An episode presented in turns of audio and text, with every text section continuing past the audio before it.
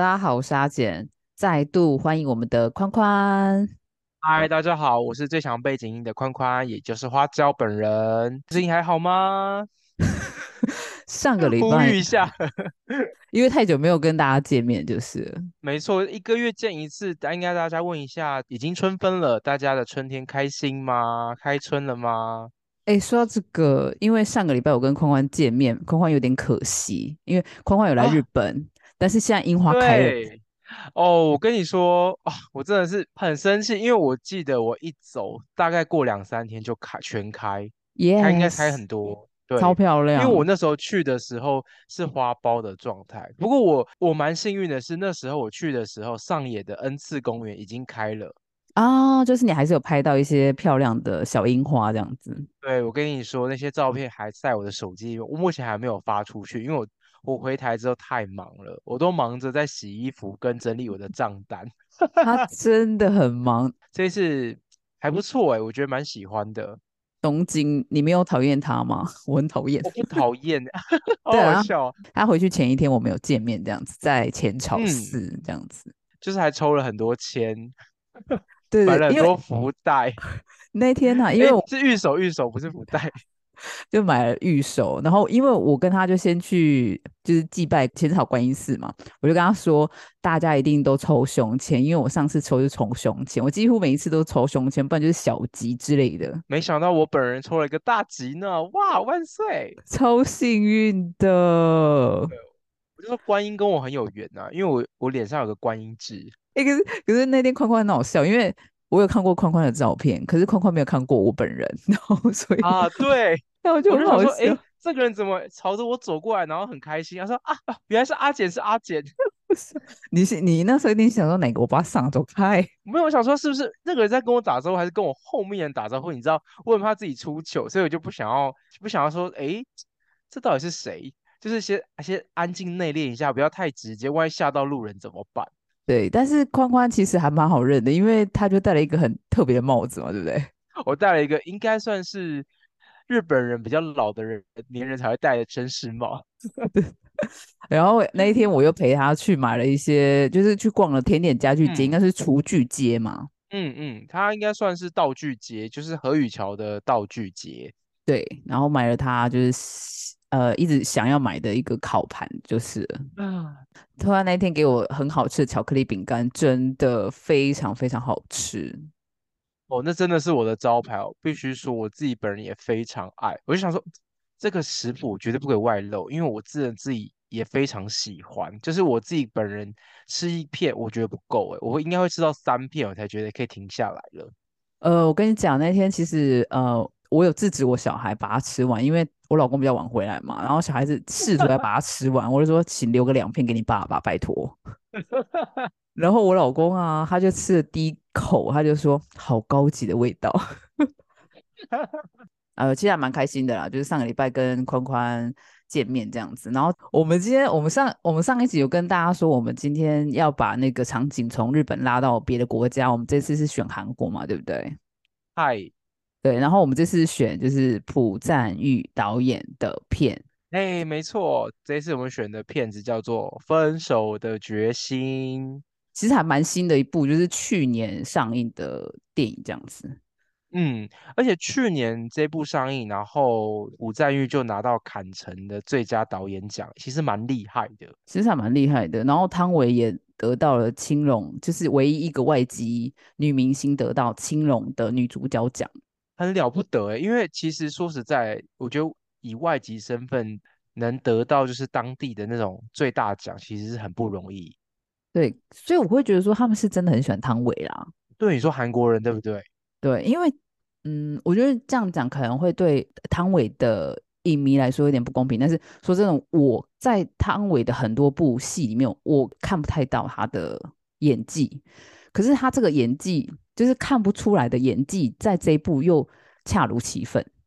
哦，我懂你意思了，就是他演的有够自然，自然到他好像没有在演戏的感觉，可是在对这部里面却凸显出这种感觉是，这就是他的戏，这就是好像是他的人生。对对对，朴赞玉那时候也是因为他很想跟汤唯合作的关系，然后所以其实有点呃为了他量身定做这个角色。哦，所以也算是说他为汤唯量身打造了这部电影这样子。嗯，我觉得有一点呢、其实这样说也没有错，因为我觉得如果你把汤唯这个这个女主角拉掉，拉成其他人，好像没有办法，没有人可以 fit 在这个里面诶。那个眼神、那个那个长相、表情，还有那个汤唯那种呃时柔，然后时凶，然后时坚定，然后又突然变得很垂怜的角的样貌，你就觉得好像其他人都没办法出现。对，就是时而蛇蝎，时而邻家，就是你有点搞不清楚嗯这个人到底是一个怎样的个性，然后就很适合他的脸，然后其实他就好像没有在演一一样这样子。嗯，我看完这部戏，我觉得汤唯演技真的很很了不得诶，因为应该说他的有些剧情的内容啊，他的一言一行，就他都不用讲，他就是一个嗯，表情，你就可以感觉到哦，他的内心的想法是什么，还蛮，厉害的，有震撼到我，因为我以前都没有看过汤唯演戏，因为连《色戒》我也没有看。你可以去看他其他的戏，你就觉得哎，诶其实很都很像，所以我才说这部是为他量身定做的，就是他其他的戏其实没有这么的突出，我觉得就是我会感受不到汤唯的她的演技在哪里，因为如果你跟很多韩国很多女明星来比的话。他们都很会演，然后就是惟惟妙惟肖。因为我刚好在看《分手决心》的同时，我在看《黑暗荣耀》，就是《黑暗荣耀》里面的女生，每个女配角、女主角都很会演，就会让我看不清楚，就是汤唯的她要表达的东西。可是我就觉得说，嗯刚好就是很适合他这部戏里面的那种角色，这样子。嗯，那我们汤唯，我再聊一下好了。好就我觉得汤唯她的演技比较像是收起来的，她整个人很内敛，对，然后可是跟《黑暗荣耀》相比，因为《黑暗荣耀》是一个复仇剧，所以它是要，很放的，嗯，所以那种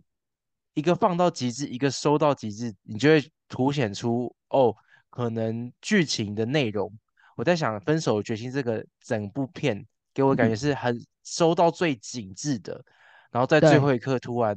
对。深远流长。然后《黑暗荣耀》比给我感觉是它整部片都好放放放放到放到最后，然后才慢慢收起来这样子。对，因为朴赞玉就说他这一部要拍的像成人的爱情，那成人的爱情跟年少爱情，因为年少轻狂嘛，所以你会觉得比较放一点。可是成人成人的爱情，毕竟就是历经一些事情，你会比较收一点，所以他整部片的风格就会比较以比起他以往的片会比较熟，比较亲民一点，因为他以往的片都比较那种血腥暴力啊，大家应该对他比较有印象就是《夏女的诱惑》，因为《夏女的诱惑》也是那种就是裸露啊，然后尺度比较大一点，就是那种嗯是比较放一点的那种。让你知道他们现在要表达是什么东西，可是这部的话都是隐喻暗喻的东西都很多这样子。嗯，而且甚至如果你有一段时间你没有认真看，或者是错失那个表情的变化，你就不知道他下一段在演什么。That's right，因为我就一直看，就是男女主角到底是什么时候爱上的，就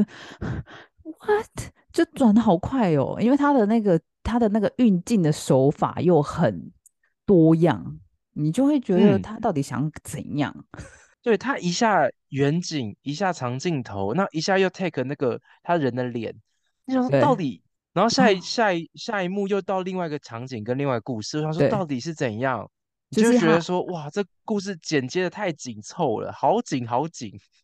而且他有加上一些蒙太奇手法，就是我说的匹配剪辑。对，有很多，他这边有很多，就是他不是以第一人称来看这个故事，就是以那种旁观者来看这个故事的概念。嗯，就时而第一人称，时而旁观者，哎，我觉得都有。哦，就有时候是这个男主角的视角去看，我觉得比较少女主角的视角，还是以男主角视角居多。嗯，真的，那我先简单介绍一下朴赞玉这个导演好了，然后他的其实他的背景，他其实是哲学系毕业的，诶，真的假的？对，所以其实我觉得他还蛮是，就是他拍的东西还蛮哲学的、啊，说真的。啊，也是，因为这样听起来，因为我在看完这部戏的时候，我觉得他在这一部《分手的决心》里面塞了好多议题，然后这些议题都好碎，你有感觉到吗？他虽然是要拍一部爱情片，可是他其实里面隐喻很多很琐碎的东西。可是那个琐碎就是会让你觉得说他放的很生活化，他不会让你觉得很突嗯兀。但是我觉得这是他厉害的地方，他不会让嗯你说我就是要强调我放了一下这个，放了一下那个，可是好像都想讲，没有，他只是点到为止。嗯，但是他的那种平铺，就是他那种生活化，又不像四肢愈合那么 那么生活化，所以我会我就会很想要去忽视他想要隐喻的东西，你知道吗？我会觉得哦，我知道你想要说什么，但是我不想要知道，对不起。你有这么讨厌，对不对？如果他跟嗯四之愈合相比的话，我觉得四之愈合的他给人的那种呃点到为止的议题是，我都有讲出来。嗯可是朴赞玉好像是我讲了，可是我不讲完。像他啊，我我先跳到剧情里面好了。有一，有一幕就是男主角要跟他的妻子好像有点决裂离婚，可他就嗯，只拍妻子把东西搬走，就这样子而已，然后对，见面聊一下，然后就没有讲什么了。我就想说，应该会有一些吵架什么，就没了，就结束了。这个他的故事线，这个就就卡掉，之后就没有出现了。妻子还把他那一条鱼拿走，我才觉得说你为什么连这个都要这么琐碎的东西都给我拿走？我就真的，对，因为我觉得那个他有点隐喻，就是这是海的东西，你知道吗？我就会把你的爱都给哦，带走，这样。没错，蛮厉害的啦。其实必须说他蛮厉害，可是你就会觉得说他故事，应该说这这部片的故事，你要把它当做悬疑片来看或爱情片来看都可以。可是如果你要很认真挖掘的时候，你就觉得它好琐碎，它好多，碎掉的东西。所以这部片它其实就是悬疑片中的爱情片，然后真正要办案的其实是这这个爱情。对，我觉得真正要办案是我们这些在观影的人。对，就是这个爱情，我想要知道为什么他们俩会喜欢上彼此，我看不懂。对不起，有点扑朔迷离。继续回到朴赞玉，他就是看了那个西区考特的《迷魂记》之后，就开始想要拍电影，他就有那个想法，就开始对于电影很着迷这样子。那他最有名的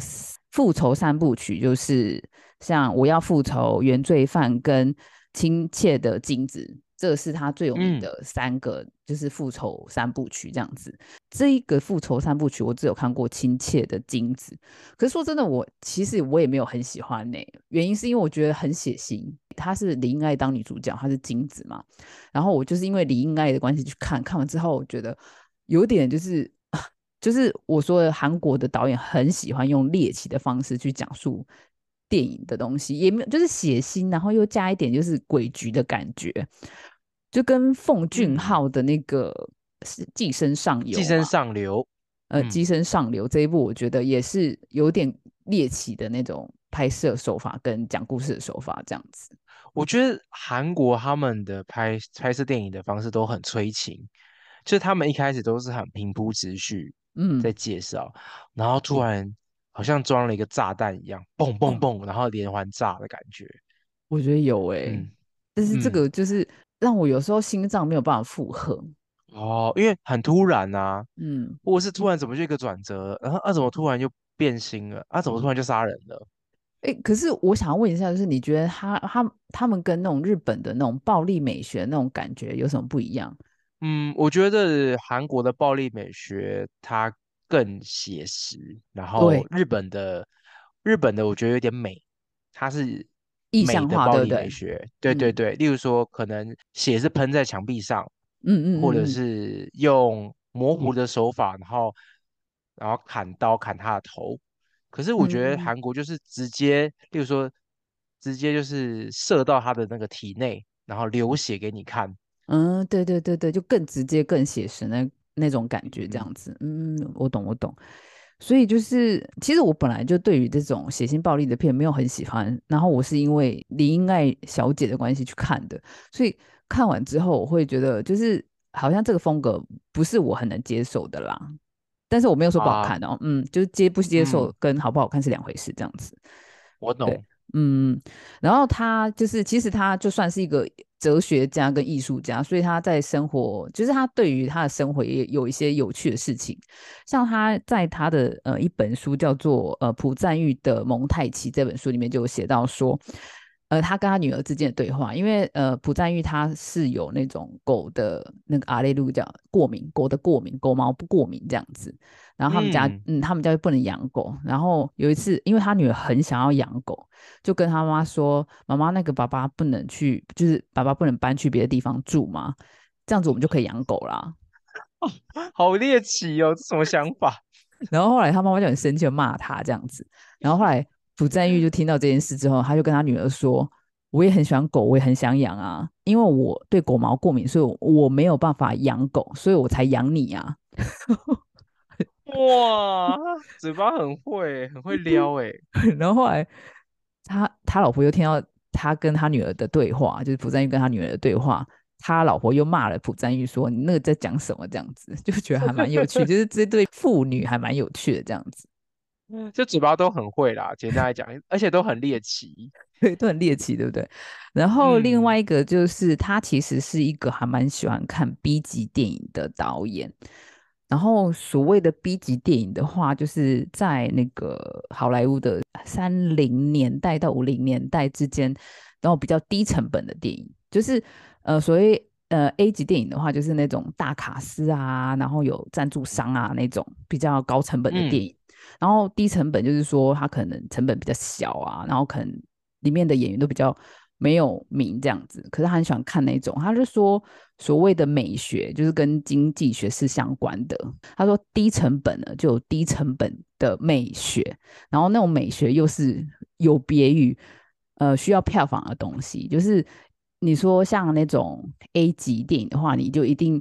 要符合观众的口味啊，可是 B 级电影的话就不需要这样子。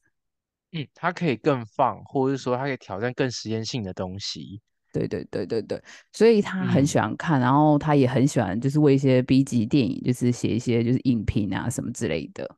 所以我觉得其实他是一个真的还蛮爱电影的人啊，所以他不很不喜欢去，就是比如说拍完一个电影之后，不是会有那种记者会啊，然后就会有记者问他，他说他很讨厌被记者问一些问题，因为都会问到票房啊，或者是说，哎，你拍这个是不是因为这样啊？他就说他觉得那些问题都好无聊哦、所以他有时候会自己跟自己对话，就比如说自己是导演，然后自己是记者，就这样自问自答这样子，很哲学家 啊，你不觉得吗？其实哦，很好笑。因为哲学家就是喜欢自问自答啊、我知道他们很喜欢抛出一个问题，然后自己想说，嗯，那解答是什么呢？大家怎么想的？那这个社会怎么想的？他就各种角度去解释这一个现象，或者说这个问题，嗯，其实蛮有趣的诶。那他真的读哲学系蛮蛮强的。那我可以理解为什么他拍的这部电影这么多角度了。对对对，其实就是他，其实就是这个电影他在跟他自己的对话啊、嗯，所以哇，我觉得，除非是很，就是如果说你是一个很喜欢深思的人，就是你会很想要就是思考人生的每一个面向的话，他的电影其实还蛮适合你去思考的，尤其是这一部。但是我没有说他这部没有，不是说不好看，只是我会觉得说，因为当我在看《黑暗荣耀》，然后又在看，同时在看《分手决心》，我会觉得不过瘾，你知道吗？因为太熟了，嗯，嗯，但是不是不好看哦，嗯就是太熟了这样子。我有好几幕看这个《分手的决心》，我都按暂停，然后滑下手机，因为我 因为真的有点闷，那是很像我那时候看《小偷家族》的那时候的感觉。因为而且我觉得《分手的决心》很适合什么样的情境，就是你一定要完全没事干，然后很很有精神，把你锁在电影院或者是锁在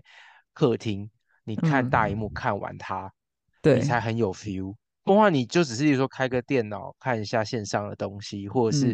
嗯。呃，你只想说哦，是打发时间看，你真的看不下去，跨不了 key。对，而且你在电影院里嗯，面，你的那个手机还要是大概只有二十趴这样子，你才不会。